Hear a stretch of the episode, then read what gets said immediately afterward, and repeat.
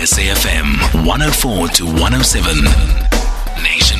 Good morning. Just gone a quarter to seven. You know the number. There's a huge amount going on in the Correctional Services Department. At some point today, the Commissioner for Correctional Services, Makgothi Thobakgale, is due to officially announce whether he's decided a former President Jacob Zuma must return to jail after the courts ruled the decision by Arthur Fraser to release him on medical parole was illegal. Then that huge fire at the Kutama Sintumule prison in Limpopo. That prison, I think, run by a private company, but the fire was started, we understand, by inmates. Singabakho Nxumalo is the spokesperson for Correctional Services. Singabakho, good morning. A very good morning, Stephen, and thank you for having us. I'm sure that you're able to give us very little. I'm sure it's above your pay grade, but is there any idea yet about the decision around the former president? Uh, the National Commissioner will announce his decision uh, once he's ready to do so. We did issue an alert, uh, about, I think, about last mm. week.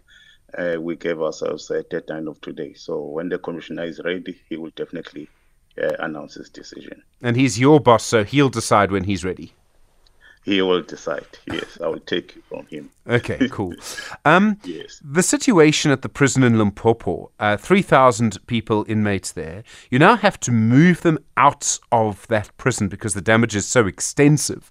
Do you have enough space in the system? Will you be able to move them to somewhere?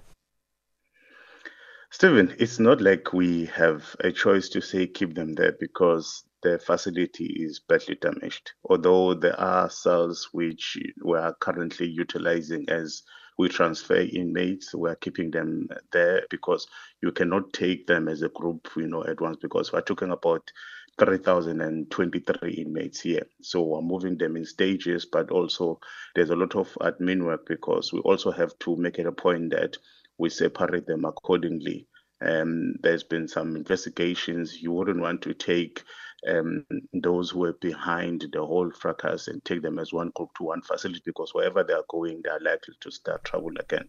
So we're busy with that process. Something that we started um, on the evening of the incident. We're still busy with it, but we should be finishing quite soon. But we have to move them out so that we can start with the repairs. You have to separate them from each other in some cases. Yes, we have to. We have to because we have identified some as the ringleaders. Yeah.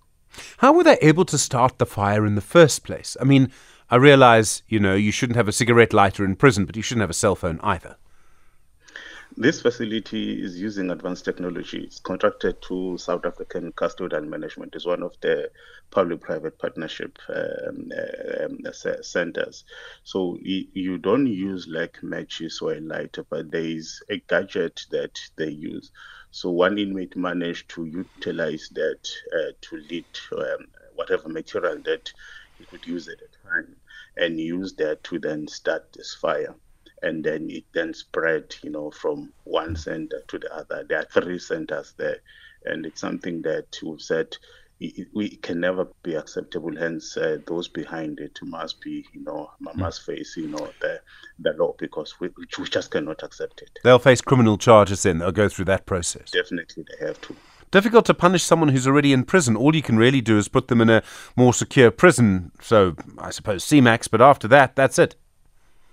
Yeah, there are our correctional centers, you know, operate differently in terms of even the risk and the type of inmates that you send to those. Your medium is different from your maximum, but even your maximum is different from your super maximum. Hence, you will have your CMAX at Kgosi Mampuru and Bongweni in Kokstad. Uh, the in, inmates at Ebongweni, they will tell you that they will want to be out of there as a matter of hours. But unfortunately, you have to keep them there because of the offenses that you know they've committed. Mm-hmm. So even if someone has been convicted, started serving a sentence, if they continue to show signs that they're not prepared to uh, to be rehabilitated, therefore you have to take those measures where you send them to a center that you know will work in terms of um, um, um, looking at their behavior and assist them to then reform so that they can start living as law-abiding citizens. Singabakho Nxumalo, thank you. Spokesperson for the Department of Correctional Services, as you heard him state, uh, the decision around the former President Jacob Zuma really up to Makgothi Thobakgale. We will have an announcement on that at some point today.